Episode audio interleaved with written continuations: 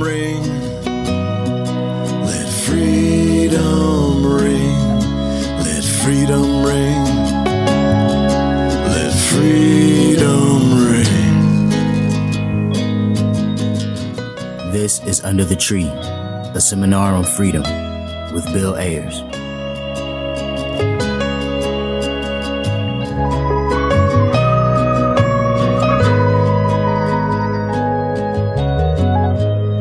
Welcome back to Under the Tree. I'm Bill Ayers, and I'm here with Roxana Espos, Palace Shaw, and Light Ali, gathered in the spirit and the memory of Malik Alim for our seminar on freedom. I'm deeply grateful to my friend and comrade Lisa Yun Lee for co hosting this episode with us. Thanks, Lisa. Thanks, Bill. So happy to be here. I'm really glad. And later we're going to chop it up with Claire Dederer, who wrote this amazing book, and I think we'll have a lot of fun. But before we get to that, how, how are you doing today in general? Are you overworked, overwhelmed, or are you doing well? I'm doing super well because I'm here t- to talk about art and monsters. exactly.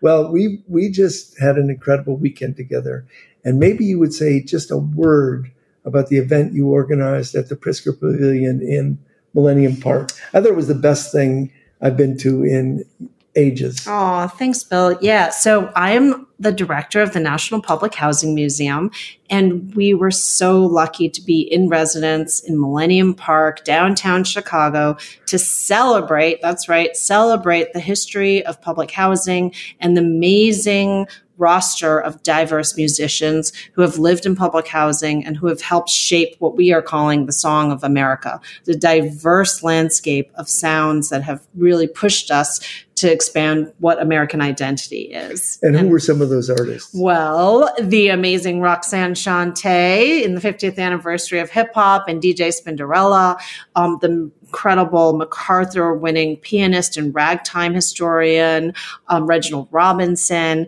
There was also um, Mad Dog, uh, who is from Altgeld Gardens. I forgot to shout out their homes Queensbridge for Roxanne, Pink Houses for DJ Spinderella, Henry Horner Homes for Reginald, um, and dancers from Kuumba Lynx who were also there. Uh, and also there was Isaiah Sharkey, who grew up in uh, Cabrini Green. So it was an amazing night. But the best part, and everybody's been writing me, is the stories of people who are living in public housing and challenging that one mainstream narrative that this social policy was a failure and supplanting that with the stories of the individuals who lived there, the collective joy, the resilience, but not resilience at any cost, but they're sort of organizing to fight against systems that would for, would have forgotten them and marginalized them and to really fight for everybody for housing as a human right. So thanks for being there, Bill. Oh, it was so so fun. I mean, part of what was fun for me was the the array of people and the and the music and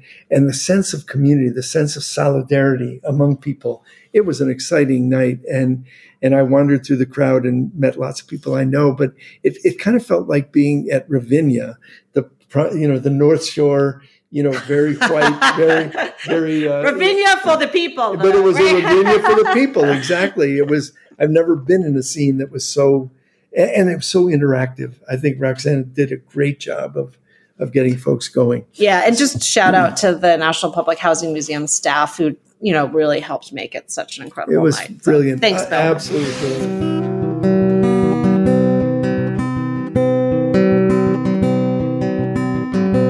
Reaching out to you from the so called Chicagoland area of Illinois, a conundrum contained in a contradiction both a confirmation and a crime scene. Sometimes I imagine Chicago wrapped in that distinctive yellow crime scene tape do not enter, criminal investigation underway.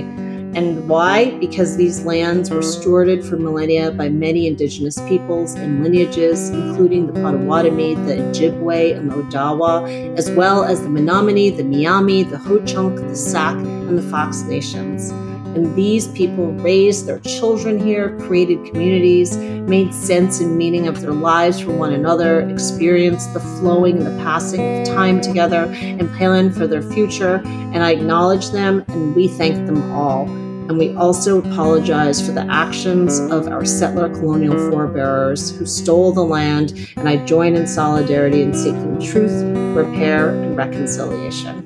But tell them also about Jean Baptiste du Sable. Well, you told me about it. Um, but, you know, Lisa was the one who made me aware that Chicago is the home of the first non native naturalized citizen of the Potawatomi people, Jean Baptiste Point du Sable, a man of African descent who's considered the first permanent non indigenous settler in the area. Sometimes referred to as the founder of Chicago, DuSable lived here with his wife, Kitihawa, a Potawatomi woman he married in 1770. When Kitihawa was removed from her home by the U.S. government as part of a series of forced displacements, DuSable followed her and their two children to Iowa, where they raised their families together.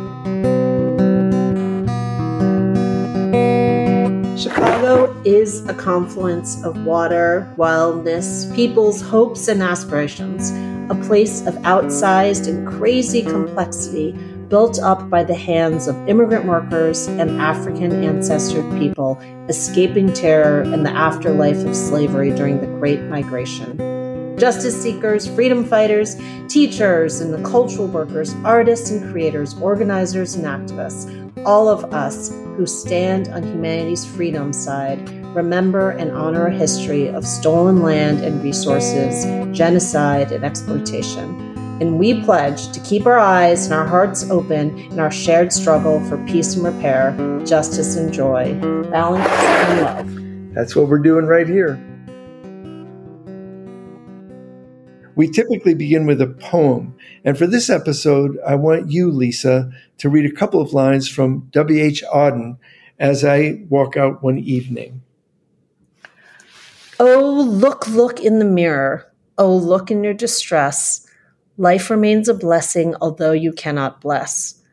Oh, stand, stand at the window as the tears scald and start. You shall love your crooked neighbor with your crooked heart. I love those lines. And then we, we have a moment of Zen where we ask you to take a moment, reflect. If you have a chance, turn the podcast off, pause it for a minute, and do a free write. And the free write this time would be to look at those iconic lines You shall love your crooked neighbor with your crooked heart. And pause and think about those lines, and then consider writing wildly about an experience, maybe a successful experience, maybe a failure, where you worked to love your crooked neighbor with your crooked heart. Email us at underthetreepod at gmail.com to share your response to the writing prompt or if you just want to introduce yourself and build community. You can also subscribe to our YouTube channel, Under the Tree Podcast, for clips and interviews. And follow us on Instagram at Under the Tree Podcast. It's time for our segment authors, activists, artists, and academics after hours. That's a phrase that I stole from Lisa Lee many, many years ago. But we call this segment, like we pronounce it like a sigh, like we say, ah, uh, like a discovery.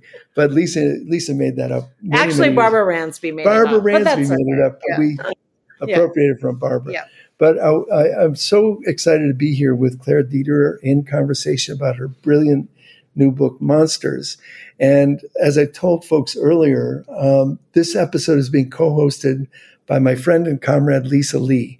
Lisa is the director of the National Public Housing Museum and an associate professor in art history and gender and women's studies at the University of Illinois at Chicago, where we were colleagues.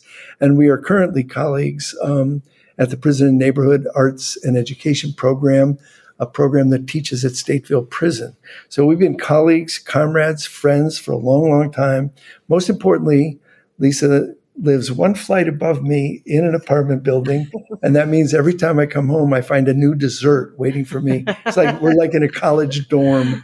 Um, but Lisa is not only the director of the museum, but she's also a cultural worker, organizer, activist, and instigator, one of the really profound Chicago assets. So I'm so happy you're here, Lisa. Oh, thanks, Bill. I love sharing ideas and desserts with you.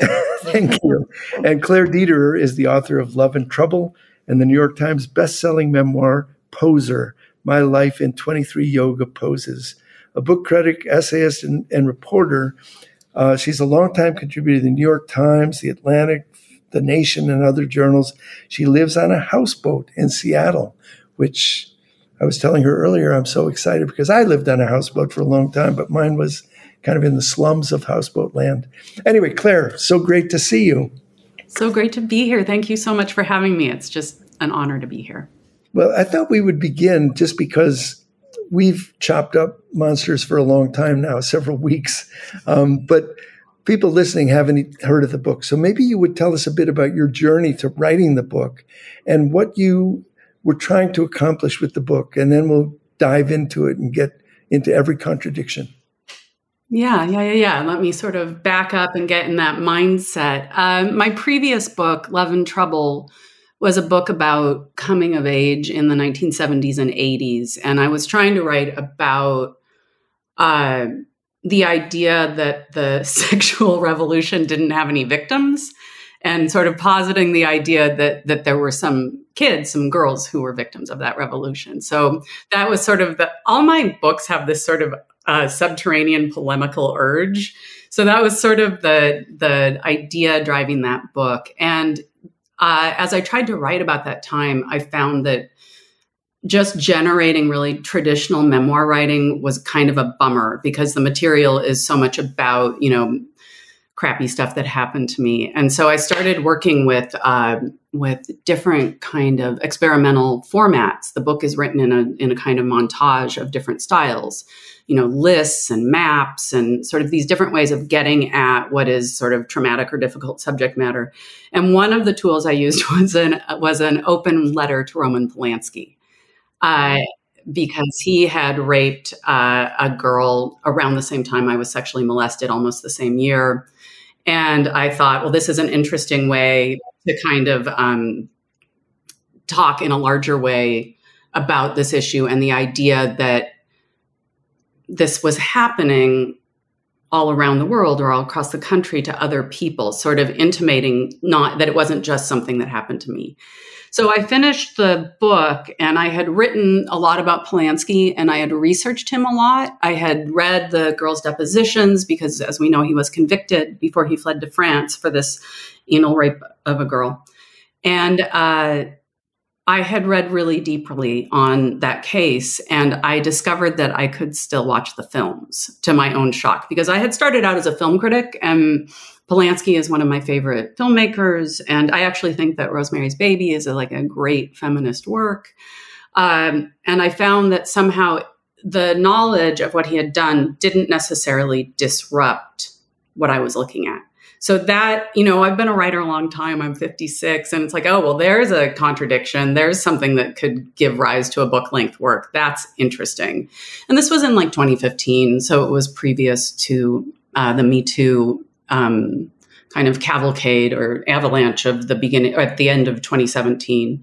Um, so I was writing on it for a year or two, and then um, Me Too happened, and I released the first chapter as an essay titled "What Do We Do with the Art of Monstrous Men" um, in the Paris Review, and then kept working on the book. Thank God I kept working on the book for five more years because um, my political perspective changed radically over those years, and I hope we'll get to this, but I hope that some of the changes in my own perspective are reflected in the book itself.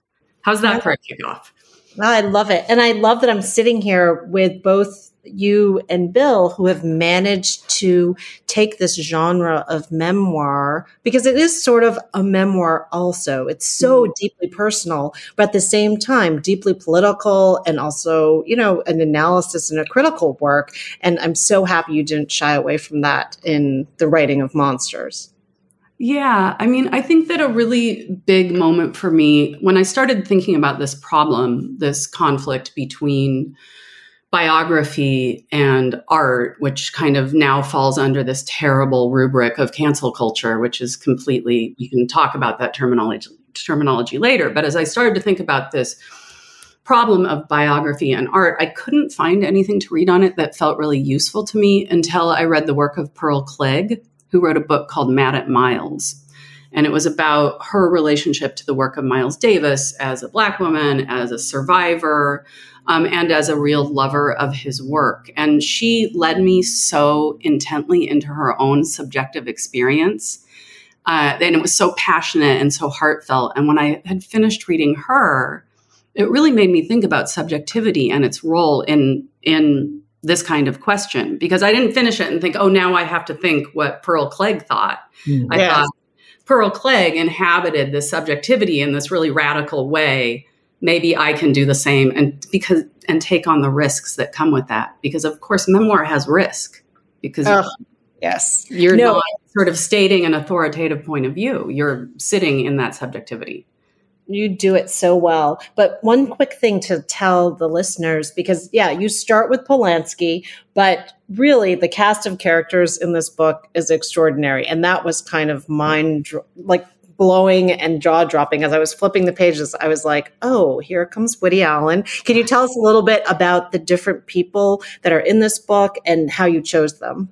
Yeah, sure. I um I was sort of faced with a with two paths at the beginning of working on the book. And one was the idea that I could make the book a kind of catalog or litany of people who had done terrible things, right?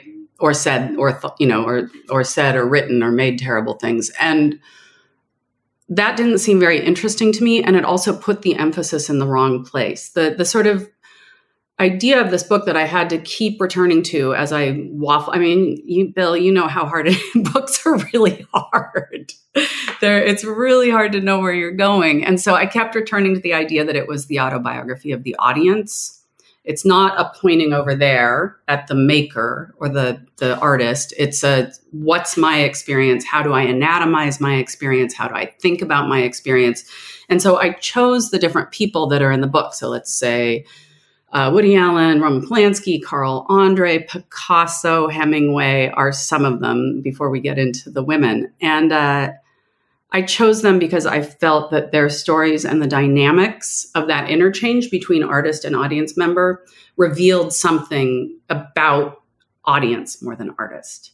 So that was how I came to choose them more as like a lens through look at diff- look to look at different issues like the idea of genius that I wanted to get at who who was a good lens for talking about that rather Yeah. than like okay now i'm going to tick off this you know list list off this guy you know uh, the the idea of the autobiography of an audience is so so smart and and being an audience member myself or a fan or a consumer and we can chop that up a little because you make those distinctions. But but i kept i kept i had this dread that we were going to get to bob dylan. Thank you for not I would have been so heartbroken, you know. Um, Miles Davis almost killed me, but um, Bob Dylan would have really well finished say, me off. say more about that like what's that what's that feeling of Well, it's, it's the thing you write so brilliantly about. It's the idea that you not only identify with, but you think you're a personal friend. I mean, you think this is my guy and we know each other. And the reason we know each other is we've been communicating. Of course, that's a complete illusion, but it's so, you draw that illusion so brilliantly. And I have to say, the idea, you know, one of the hardest things to do in memoir, and you do it so, so well, is to stay alive to the contradiction and not try to resolve it. I mean, life is a contradiction. And, and you made me think when you were talking a minute ago about Baldwin's famous um, comment about writing that when he knows what he thinks, he's preaching or polemicizing. And when he doesn't know what he thinks, he's writing. And we felt like we were right with you on the journey. And, and I thought the courage to watch everything Woody Allen ever made, everything Polanski.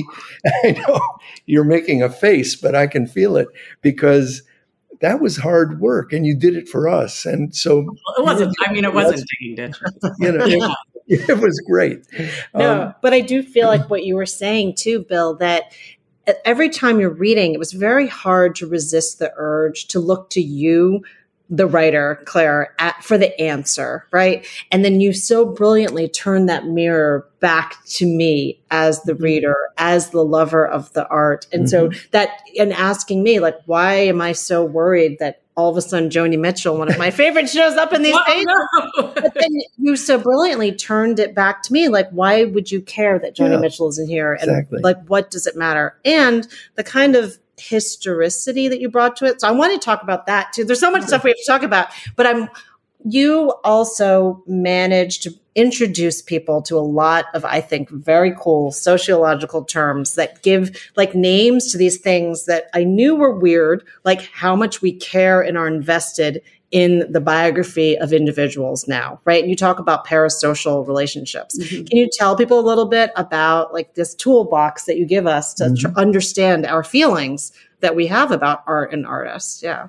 Yeah, yeah, I like that word toolbox. Box, and there's a there's a word that used to come up a lot when I was a student a very long time ago, like a pretentious theory reading student, which was bricolage, which is that idea of grabbing what you need. And that's you know this book is is Bill was talking about this idea of, or maybe you were about watching me encounter these contradictions, and it you know a book is a long time to uh, think on the page and so it was really important to me that that thinking was very transparent because watching my mind kind of go through its paces is really the only plot per se that exists in this book. So, how do I create momentum? How do I make it have forward movement? So, that kind of laying bare or perceived laying bare of my thought process was really important to foreground. And the tools that I used um, were just whatever I grabbed along the way that were helpful. And so, one idea that was really helpful was this idea of parasocial relationships. You know, this is a term that's younger people are more aware of. It's a word that sort of has more um, currency on the internet as it itself becomes more uh, universal on the internet. The idea is that basically we perceive the speaker that we're encountering through broadcasting, through art, through however it is that we're receiving input, we perceive that person as also being in relationship with us. And when I started reading about it, I started reading um, sociological papers on it. And uh, it was so interesting to me that the term first came up, or, or the they they pegged the idea. The term didn't first come up, but the scholars of it pegged this idea all the way back to the beginning of radio, where mm-hmm. there's one person speaking through the radio, and who knows how many people can hear, potentially infinite, but many, many, many people can hear this person, and immediately there's sort of this human category error where up till now in time, you might see a speaker in the public square or somehow, you know, orating, but they wouldn't be somebody who was speaking to people who were not physically there, right? So you keep thinking you're, as the audience member, you keep thinking you're in a dynamic with this person who's broadcasting, there's no better term for it, to a whole bunch of people. And that idea, you know, the, this, the, the socio- sociological studies around it actually trace that idea also to the invention of the telephone, like how there's this desire to connect with people who aren't there, and that almost like the ultimate desire would be ESP, or that we could somehow interact without having any physical stuff mm-hmm. between us. The problem is when that happens, we get very confused and we start to think we're having relationships we're not happen- having. And this, you know, of course, throughout the 20th century became more and more accelerated as broadcasting became more and more dominant. But it's just become supercharged. I feel like I'm lecturing, but whatever. Um, it's become supercharged in my lifetime. You know, when I was a kid, I didn't know things about the artists I love. Like maybe you're talking about Bob Dylan. Like maybe I knew about Suze Rotolo. You know, maybe I knew a couple little biographical details, but I didn't. The artists I cared about, you really had to work to find out something about them. Oh, now you know like what they just ate 10 yeah. minutes ago. Exactly. now you can't not know right? Yeah. you the biography is sort of the air around us. It's like this ocean we swim in. We cannot escape the biography. So the opportunity for this category error called parasocial relationships becomes sort of omnipresent and constant right? Like we're we're constantly sort of navigating this sense of knowingness with with the other with the artist.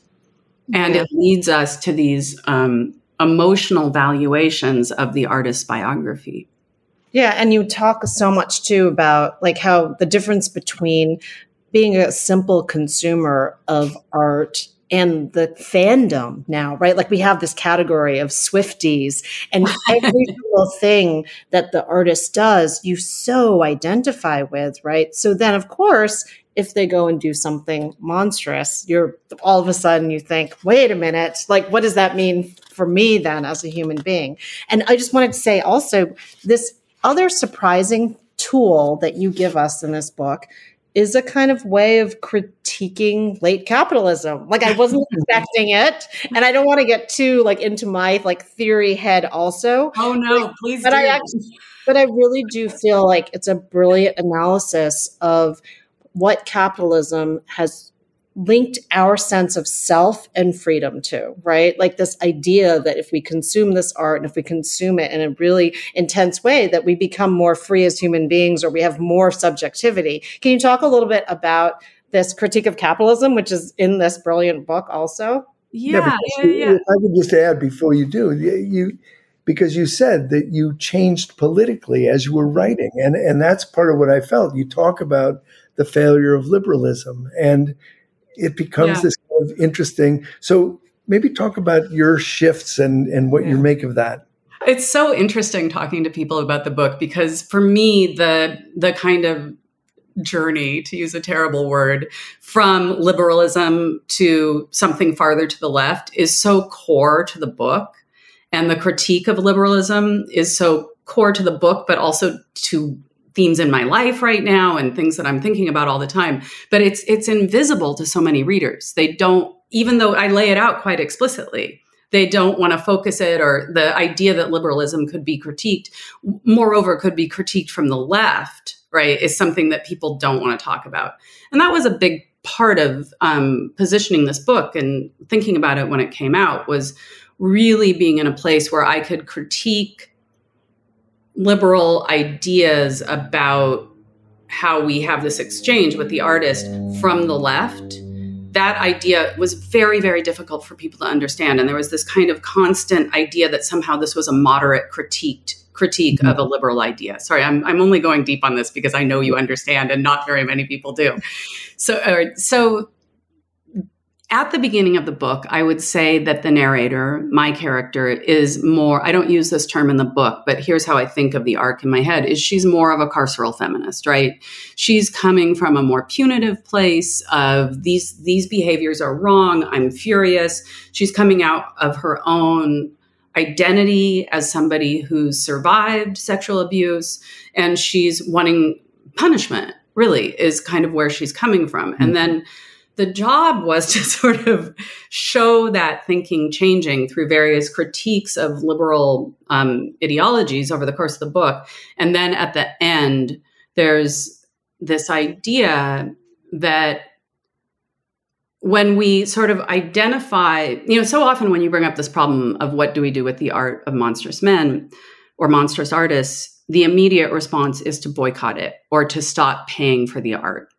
And there's a really interesting thing that happens there where it's like, okay, I presented you with a problem. I love a piece of art. Someone did something rotten. And you have leapt over a million different options toward to just me ending up redefining myself as a consumer and only as a consumer.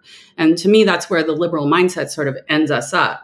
That's and good. so Yeah. the book is meant to really subvert is really kind of one of the themes of it that's that works its way through is the idea that you can be more than a consumer, that you can be an actor, that you can be engaged with the world in a way that's not just about your consumption, which I touch on a couple times throughout the book.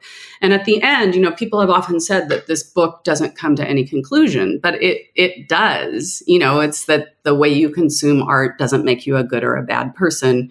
You'll have to find another way to accomplish that.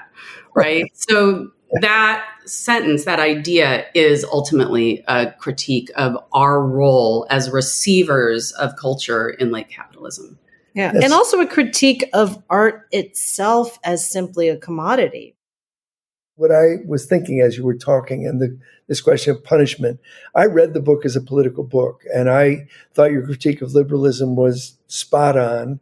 And I it made me think of Jack Halberstam's book, um, the the Queer Art of Failure. Do you know? I have book? not read this. Oh my God, it's so important. And we have a little feature on our podcast called our Book of Books. And so I'm adding Jack Halberstam, The Queer Art of Failure. And the thesis of it is you've read it. Yeah. The, the I mean, I love is- queer art and failure. So go Okay, we on. both. Yes, exactly. But but the thesis is pretty simple to say. It's really complicated the way he unwinds it. But but the idea is that when things are humming along normally in your human relationships, in your politics, and so on, you kind of get into the habit of just acting normally. And then when you fail, either your you know your partner goes and has an affair or um, Donald Trump gets elected, that's when you have to rethink. And I, when I think of Halberstam's book, I often think that Bernardine and I had tickets to go to Washington to protest Hillary Clinton. Mm-hmm. Um, we were going to have our anti-war signs, and the establishment Democrat would be there. There'd be twelve of us, and you know, and that was perfect. And uh, everybody would have been normal. And then a bomb dropped and Trump got elected, and suddenly we're with a million people in the streets of Washington. That's the queer art of failure. And it makes you rethink everything. So, you know, when I was thinking about, when I was reading this book as this kind of political book and this idea of punishment and, you know, kind of the stain and all that, I couldn't help thinking about our work in Stateville Prison mm-hmm. because Lisa and I have talked endlessly about the fact that we find it fairly easy, all of us who teach there, to the whole world is defining our students as monsters. They're doing death by incarceration. They're doing life without possibility of parole. And they're monsters. But we know them as people, as three dimensional figures who did terrible things in many cases, but also are more complicated than that. So we don't think of them as monsters, and we actually think that we can forgive them. And then it's kind of imagine that yeah, it's kind of a contradiction that we can kind of say these guys are okay, but a lot of the people we work with think that Woody Allen cannot be watched. You know, and right, right, right. That's a funny contradiction to me. You know, it really is. I think that you know the I don't use this word in the book, but I mentioned it earlier to you in an email. But I think the kind of final part of the book we were just talking about, where I'm getting at this idea of defining yourself outside your own consumerism of art or of whatever. Um, and then I make the next step to the idea of love and forgiveness, right? Like, what is it to, what is it that's really at stake here? What's it, you know, that there's this connection between, if you step around fan and around consumerism and around all these other dynamics, there's this really illuminating love of the work. And once we love something, there's no way for forgiveness to not be part of that right? It's just that's part of the dynamic. And I think that conflict where people want to have love, but they can't have the forgiveness, that's just sort of a human, you know, that it doesn't quite work. And um, it's interesting. So I didn't write about it in the book, but a lot of those ideas about forgiveness and love were really came out of my own abolition studies over the last few years. And so I work with um, a group that sends books to people, you know, uh, sends books to prisoners. And that's like my, what I focus my time and work on and interacting with people where I receive mail for them and I'm finding them books and giving them books and I'm re- interacting with them as readers. Prison, you know, I'm interacting with incarcerated people as readers has been so radicalizing and illuminating for me. The what it's asked of me in terms of how I'm having an exchange with another person that's outside of judgment and outside of monstering them, right? Yeah. So I, I, what you're saying, somehow prison becomes the locus of some of this conversation because we're talking about a punitive impulse, right? No, and that's the surprising thing when you read this book that the whole issue of abolition really is under there also mm-hmm. as well. But I also think it's important to point out that you're not saying that people aren't accountable. And I love this part where you say in your book, I'm not ahistorical or immune to biography. That's for the winners of history. Mm-hmm. And I think you do a very good job of complicating who gets to remove the stain, who gets to not have history um, sort of taint them. And it's race, it's gender, it's all of these things. Can you say a little bit more about that for people too? I love that part of the book. Yeah, absolutely. Um, I think that that's out that part of what I was thinking about was actually the role of the critic when I was using that language. Mm-hmm. That there's this this way in which when I come to looking at the or when I come to look at the work, when I come to look at say Manhattan or Annie Hall, I'm coming from my own historical experience and I'm coming from my own personal experience. And of course those are two two things are inextricably twined. You know, what we perceive as per- personal is historical. Like, and that's one of the major themes of the book. So I'm coming from this personal historical point of view. And when I state that, I'm told that it's not objective, right? Exactly. Yeah. And one of the ideas I really go after in the book is the idea that we're all speaking from history and we're all speaking from our ways that we've been shaped by our, by our own racial, you know, class, gender perspectives, but that in the dominant narrative, it's so often been white men to white men, so that historicity and that subjectivity becomes invisible. So the rest of us are like struggling to make our voices heard, some more than others, some certainly more than me. Um, and being told that that's just one person's point of view, when of course all points of view have this deep historicized subjectivity. And for me, a really important thinking in the book came from a moment came in hearing this speech that um, the now late writer Randall Kenan gave at, I can't remember where he gave the speech, but he said, What feeling do you have that is not tied up in history? Mm. And that's the core of all my work, but it's really the core of what I'm talking about here. So the audience member is having a subjective experience. And meanwhile, the people who are making the work are also, of course, very defined by their gender, by their race. And we have people who are able to behave are able to behave abominably and their very terrible behavior is made to lift them up even more. You know, we have this idea of the sacred genius who is you know, has historically been a white man and has taken all the sort of goodies that accrue to such a person, right, and hoarded them. And that's not an accident. In the book, I talk about uh, Hemingway and Picasso. And, you know, they are examples of the genius, but they're also propagators of the image. Right. You know, these were two guys who were super, who were at the peak of their fields right at the beginning of the mass media era. So they were able to shape an idea of the artist or the writer, the genius artist, the g- artist, the genius writer on their very own selves and what they wanted. I mean, it's a it's a really incredible sleight of hand. If you read any interviews with Hemingway, you watch him absolutely construct this idea that I'm a genius and I'm boxing against people who are trying to take it away from me. You know, I'm the right. best. It's insane. Yeah. But you know, Wait, one thing though, also yeah. how Claire at that moment also so brilliantly uses Kanye West lyrics mm.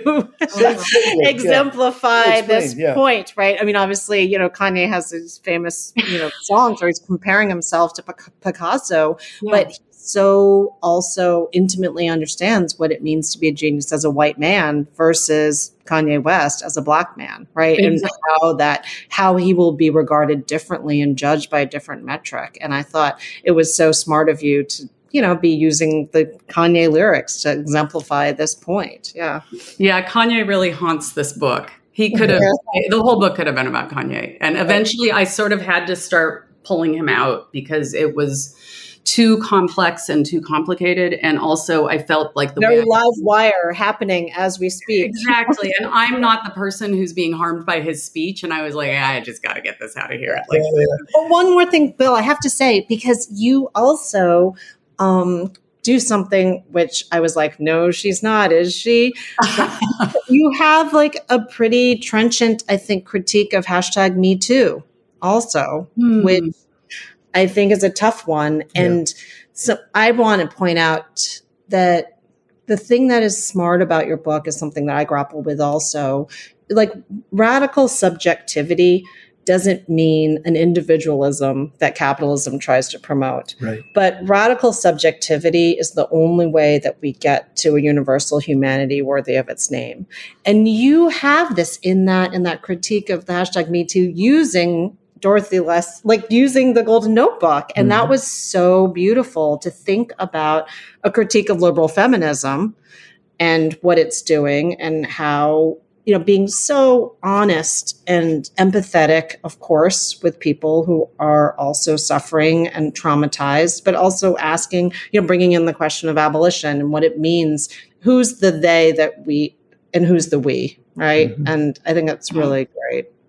Yeah, yeah, yeah. I think that, you know, it's so interesting the the it's almost like when you're critiquing Me Too or critiquing so-called cancel culture, we don't even it's hard to even put your arms around what you're doing because the discourse is so far removed from the actual dynamic. And it was really important in the book to return to the basics of like let's stop first of all and say what we're talking about when we're using the term cancel culture which i use once in the book or critiquing me too. You know what we're talking about is somebody just raising their hand and saying something shitty happened to me and of course, we should listen when people do that. You know, I, I, and it was one of my kids who really summed it up for me. And my kids are very radical. And she said, you know, if we don't do that, how do we get better? If we yeah. don't listen. And so for me, that that reframed me too. Just that one little sentence really helped me think it through, despite all of my critiques of of the kind of redounding constantly to to you know the individual fury. You know, I, I that was it's important to me to remember that the the core action that comes that starts me too is important. Yeah. It's what yeah, I agree. And you know, it's interesting because now there are two more books I'm going to add because you've raised this question to our book of books. One is you may know, which is called Abolition Feminism Now, and it's by Angela Davis and Gina Denton, Erica Meiners, and Beth Richie, our comrades here in Chicago. But a book you may not know is Erica Meiners and Judy, Judith Levine's earlier book called um, the the the feminist and the sex offender. Yes, I know this book. Yes. Oh my God! It begins yeah. at the beginning of it. It's so is powerful. Yeah. Where where you know the judge in the in the Nassar case does two things that are remarkable. One, lets everybody testify, opens the court for days. Everyone can have their say, and we have to listen. We must listen. But then, two, the judge says, I wish they would do to you what you did to them. Well, suddenly, holy crap, we've just just completely undone the thing. I mean, right, right, right. And I think that that really is um, utterly brilliant the way you you do that. And I, I want to say one other word about historical context and, and objectivity, subjectivity. I love what you said, Lisa, about radical subjectivity is our way to humanity. That's a very mm-hmm. smart way to say it because you make the point that objectivity is a God trick, whereas subjectivity is a human trick. and I thought that was a great, that was a great uh, opposition. But I was thinking, you made me think when you were speaking just now about uh, Eleanor Holmes Norton, the great legal scholar and eventually judge, uh, civil rights activist. Um, she had a case come before her from the University of Chicago where one of our friends sued the university years and years and years ago um, for not having a woman on the tenure track of the law school.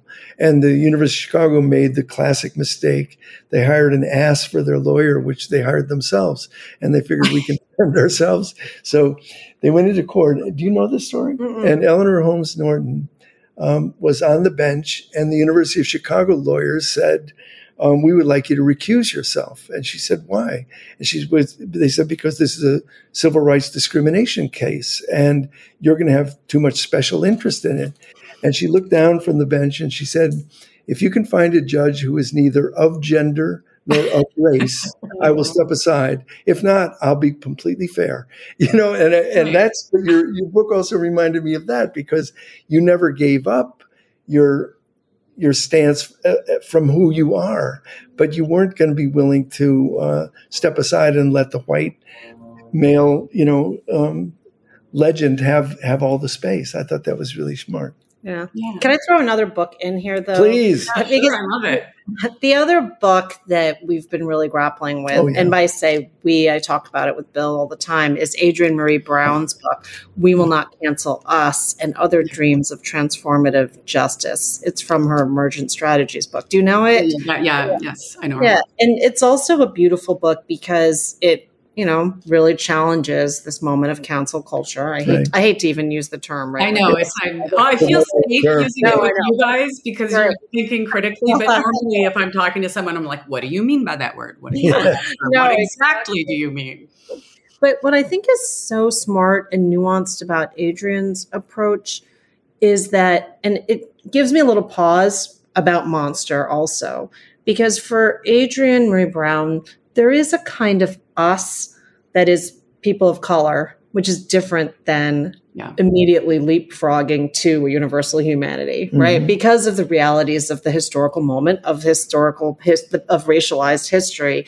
That her "we will not cancel us" is is not everybody. Like maybe some people really do need a pause, time Mhm. out, and we're not, and we should be judging them in a different kind of way. But for us, people who are in solidarity with one another, who are working towards the same goals, um, that's different, right? And so Mhm. it, you maybe can have a contradiction of even like you might actually dance to R. Kelly, but you might not watch Woody Allen, Mhm. you know, and that's Oh, actually totally yes i am so with you on this i mean that really goes to the pearl cleage piece at the end of the book where she's talking about miles davis because her contradiction doesn't just have to do with love it also has to do with not wanting to say but something bad about a man she calls her brother right this is not my job to sit up and say something negative about a black man is what she's saying. And that's a very specific stance and was really um, her honesty about that was so eye-opening. I mean that's such a hard thing to say. It also goes back to sort of dismantling the idea of authority and why it's such a problem to keep seeking authority in this moment. If we're going to make a dis- and it goes to exactly what adrienne maree brown's talking about if we're going to decide who's you know ultimately if you're talking about this conflict you're making a kind of scale about well the crime is this amount of bad and the work is this amount of good so it's worth keeping the work because it it somehow makes the scale balance right. But who holds the scale? What's what's meaningful to me is not what's meaningful to you. Am i supposed to i mean i talk about this in the book like am i sure okay fine we're going to cancel r kelly but i didn't dance to him at my wedding and that's like exactly, yeah. Yeah. And, you know, I love this idea, though, that, you know, I, I often think there is an objective world out there, but the idea that it's the same for all of us is a complete myth. And, and, and that puts us into dialogue, into conversation, into contradiction. Uh, a simple example I often think of is that I, I saw Avatar three times and I finally convinced Bernardine to see it with me. And we came out of the theater. Don't admit that. Yeah, I and we came out of the theater, and I was sobbing once again because I want to live on the blue planet. And Bernie said that was an imperialist piece of shit. And, and so we saw the same movie, holding hands, eating popcorn, but it hit it hit her completely differently from her perspective. And I just think that's an important thing to remember. Even the people Mhm. you're closest with are having. It's not the same movie going by at all times, and I think that's really important. Yeah, that was that was one of the unresolved contradictions or questions in the book that I still am sad I didn't wrangle with in a more conclusive way. But how do we decide what's great? You know, this idea, this notion of great work is something I really wrangled with over many years. And I, I am not satisfied. Maybe that's another book. I don't know. No, definitely. I mean, I feel like as myself, somebody who comes from the world of criticism, I'll just Mhm. say, you can see that you are grappling with that, which is like, Yeah. what is the role ultimately of a critic or Mhm. the right of anybody to judge what is great? And like in our kind of cultural activism in Chicago, we always say that the right of all people is not to access great work, but the right to determine what is great for themselves and their communities, right? And Yeah. I feel like that ultimately is, I think your book is part of that movement struggle, but not the whole thing, right? Because also Yeah. we want to be able to say, like, wait, that was just shit. Like, Mhm. honestly, I I- I'll just say I did not think Barbie was that great, you know. Oh, but I know, Oh, please. It was So fantastic. I know, I know. But But I a mean, double feature of Barbie and Avatar. I know. So there's a kind of way where, um, you know, and I don't want that just to be my personal subjective feeling, right? I want a sh- I want to convince you. Mhm. And that's really what it means to also live in a society Mhm. is to be able to not just let each of us have our completely random sense of what's good and what's bad, because ultimately it goes to what is moral and what is just, right? Like that which is beautiful has always been linked to that which is good and moral and what's in a good society. So if we're just going to leave that up to like anybody to say, well, whatever you think is right, then we've given up even our hope of living, you know, in a just world. Yeah. Well, You're- if you go use the word wrangle, I mean, I'm sorry? No, go ahead. I'm just filing away a question. use the word wrangle, and that's what we do with each other, and that's what we should do because it's not like somebody has a, a corner on it, but by wrangling with it, we we we get to a deeper place, and we, and it's not like, but but you, you also raise, and it's something I want I want to speak. I want Claire to speak to a bit. Is this question of individual versus social? I mean, how do we come to a social place if we're not taking things on, you know, um, out loud with each other. Um, and I don't think it's just. I often get irritated in our culture where we say, "Well, free speech is a, it's a free country. Think whatever the fuck you want." No, I mean, I don't want. I want to. I want to fight about things, and not in a way that's destructive and and negative, but in a way that builds us to a more positive place. Yeah, and what does that conversation look like? I mean, I think that's kind of what Lisa was pointing at is how do you talk about that especially in the context of art in a way that that takes people to a better conversation rather than just shutting it down or just saying, "Oh, you think what you think and I think what I think." Be- And I think we've seen where that kind of equivalency of, oh, well, that's just another perspective. I mean, that's kind of, I feel like we've all, the scales have fallen from our eyes about the dangers of doing that.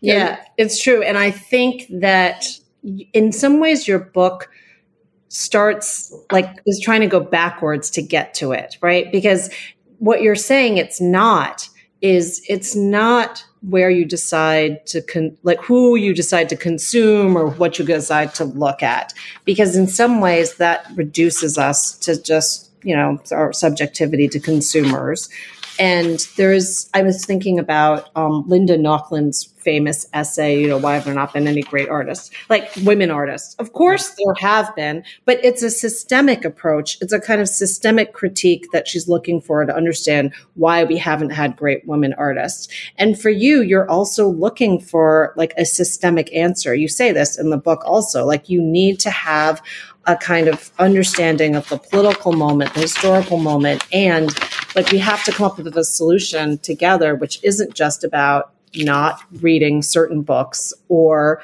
watching other movies or whatever it may be right? There's a, there's deeply things that are wrong with our society that we need to be addressing together and we have to find that together. And i love this quote when you say when you have a moral feeling self congratulation is never far behind right? Like this kind of sense that the our our sense of like ooh I don't drive a Tesla or I don't I, like I'm I never watch Woody Allen anymore, right? That moral feeling is just um, it's kind of a shallow sense Yeah. of agency, right? Well, like we exactly. do something Yeah. more. Yeah. Yeah, oh, I have so many thoughts about what you just said. One, it goes back to that idea of take. I mean, there's constantly these pressure. I feel like there's this sort of unending drive to atomize our perspectives, right? This idea that shared perspective is not available to us, our collect collectivity is not available to us. You know, we're constantly supposed to have our individual point of view, and I think that that is something that preoccupies me all the time. But I was really interested in what you were saying earlier and I might have this wrong, but were you saying that uh, a healthy, uh, critical culture, an existence of critics as critics rather than as fellow, you know, sort of audience members, is part of forwarding that moral good? Like that, we need people who are who are actual critics and thinking about this as part of their self concept and part of what they're doing deeper work on. Is that what you were saying? I think so, you know, and why? And this goes down another rabbit hole, which nobody really wants to hear about. Not even my mom. Because I wrote a book about Adorno, Theodor Adorno. Ah, right? okay. So, like for me, he t- is like the penultimate cultural critic, and every all the contradictions that comes with. And of course, he has that famous, famous phrase, which is like, you know, is and- people misquote it all the time, saying like there can't be poetry after Auschwitz. But mm-hmm. actually, he's asking, can there be cultural criticism? Is what he says, really, right? It's Yes. Kulturkritik. Like, can there be cultural criticism after Auschwitz because of the barbarism that has happened, right? Right. And and of course, he's writing this in the essay about cultural critique. So the answer is yes, there has to be, right? Like that's the only way we can move forward. And, you know, I think to me that this is what your book is also very much saying. Doesn't give you the roadmap, but Yeah. it's the sort of plea for us to be open to this is there, that hope, like Yeah. which you end on. Yeah. I think I, I agree. I just had never quite stated the connection between those two things so directly. Yeah. Everything to me begins and ends at Adorno. So Oh, just made a a little bit. Yeah, I rely I'm on her cheap when in I'm- that way. when I'm lost, I ask Lisa if Adorno has anything to say What does Adorno have to say? I just made a joke yesterday to my kid. Like, why do the dialectics always have to be so negative? Why no? I love it. Um, we we try to in Chicago we try to dance the dialectic every morning, and we, we do our best. But that's really what I liked about your book was not landing anywhere. I I often when young radicals, young activists ask me for advice, I I've for years I've said I don't have any advice for you. You have advice for me. But I'll tell you one hint: whenever you feel self righteous. You're wrong. Not that you're wrong on the content, but the self righteousness is wrong because right. you suddenly put yourself away from humanity and you've made yourself you know kind of on a on a pedestal. But i but in one way of reading your book i i did think and i think you speak to this that the book is about broken hearts. You know you say that in a beautiful way. And what it, what what i loved about that and i loved every time you gestured towards your kids every time you gestured towards your own children um, and and especially this idea that adolescence is a time when normal narcissism, the brightness of the world is flaring in front of you. And you're subject to having your heart broken. And maybe you would tell the story about that when you were in that cafe with Yeah. your kid and the and the woman was making crepes for you and that was just beautiful. Maybe you tell that story. Yeah. Uh, so I was uh, with my daughter, who was maybe a senior or a, a freshman in college at the time, and a couple years before, this band uh, that she loved, Power Bottom, had had had undergone what I guess we would call a Me Too. So Power Bottom was a duo. Well, maybe there are a couple more, but I think it was a duo. One is a trans woman, one is a non-binary person, and they played venues, underage venues all over the country. Queer kids loved them. It was just this like totally positive scene. When my daughter would go see them, she would come home with like glitter in her eyelashes. It was just like fabulous and glittery and inclusive and this wonderful scene. So in 2017, and I think June of 2017, uh, some young women started coming forward and saying that that Power Bottom had um, that one of the people in Power Bottom had taken advantage of them. Um, there was some kind of coercive sex that had taken place, and these allegations traveled really quickly through that world. I mean, I think it's really interesting how quickly this kind of messaging travels through queer spaces is its own interesting kind of um, idea that there's these protected spaces where kids are looking after each other. So they all looked after each other by sharing this information about Power Bottom. Power Bottom was quote unquote canceled. And my daughter went on with her life, no longer listening to Power Bottom, a band I personally loved. So I also was sad.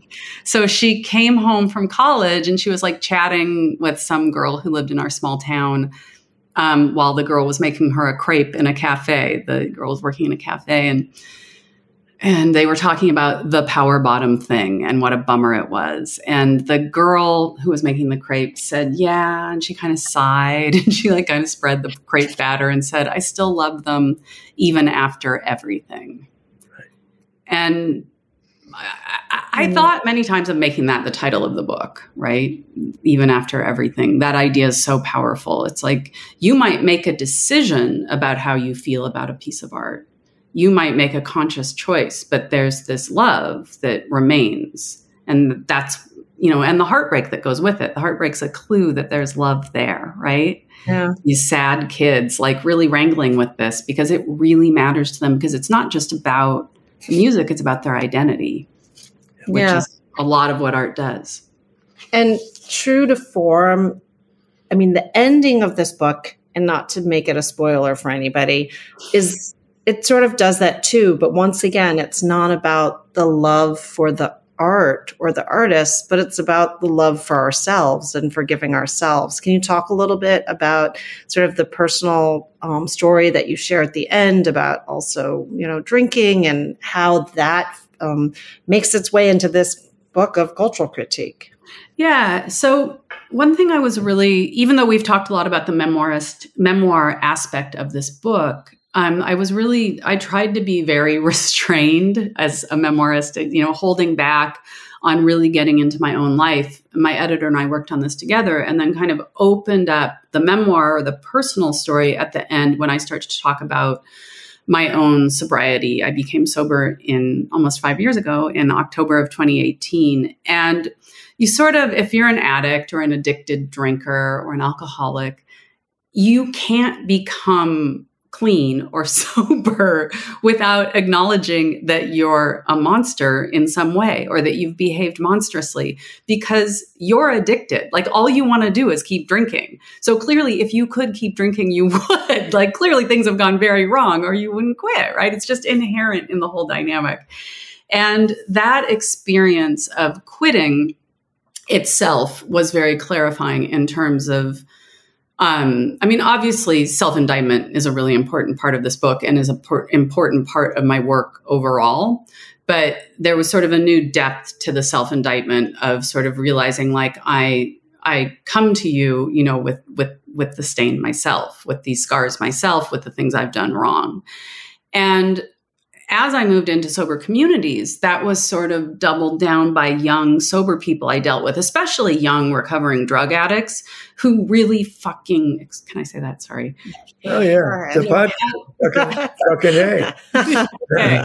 really fucking hated what they how they perceived cancel culture because mm-hmm. they were just like who's the monster? It's us. Come on get it together. Like we if we start pointing fingers we're all in really big trouble. This is who we are. And that was aligning myself with those people you know aligning myself with the people who were like that's us. That was such an incredibly important moment for me in understanding myself getting rid of that idea once and for all of us and them and that's the idea that takes you further into the elab- um, the, aboli- the abolitionist idea excuse me Exactly.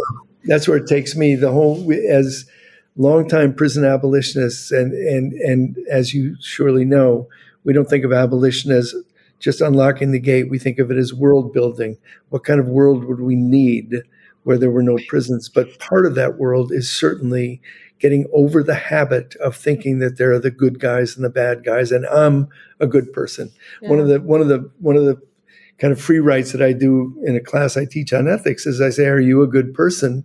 And then what's the evidence? And what's always surprising and then not surprising to me is that the evidence of being a good person is being a conventional person. Mm, And there's no struggle. And, you know, with that no takes work Yeah. and it's important. And I love the story of where this idea of forgiveness came from from that particular community because Yeah. also Bill's one of his famous sayings is always the people with the so-called problems will be the people with the so-called solutions. Exactly. Yeah, I love that. I think I was really. I, I wish I could remember the name of the the woman that I'm about to reference, but I, actually, and then I had another really big piece in this, which is not in the book, but.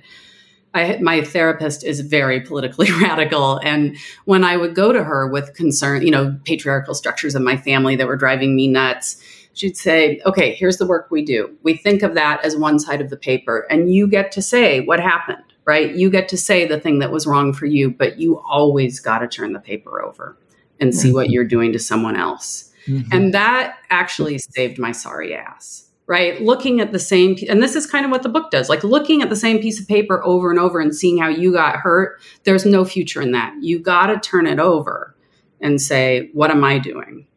And Yeah. It's so interesting because the kind of individualism of you know racial capitalism also creates this kind of victim narrative that is a dead end. I mean, and I think that you illuminate that in some powerful, powerful ways.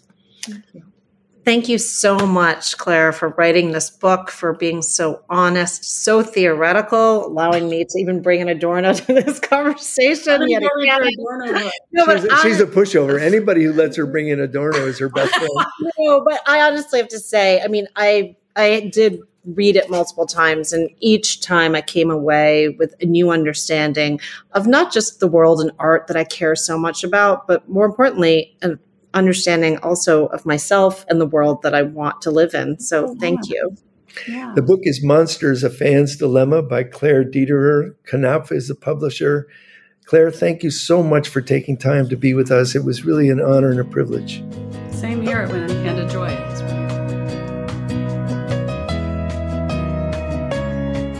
Okay, folks, let's dive into the wreckage and swim as hard as we can toward joy and justice, peace and freedom. Let's stay all the way human. Thanks to Damon Williams and Daniel Kisslinger at the generative and provocative podcast AirGo, co conspirators Roxana Espos and Pallas Shaw. And thanks to Bernardine Dohrn. Special thanks to you, Lisa Lee. Your dazzling presence is a deep blessing in my, in fact, in all of our lives. Go forward, keep rising, and make your brief time in the light a moment to reimagine, repair, and reclaim this broken world. With joy in my heart and freedom on my mind, until next time.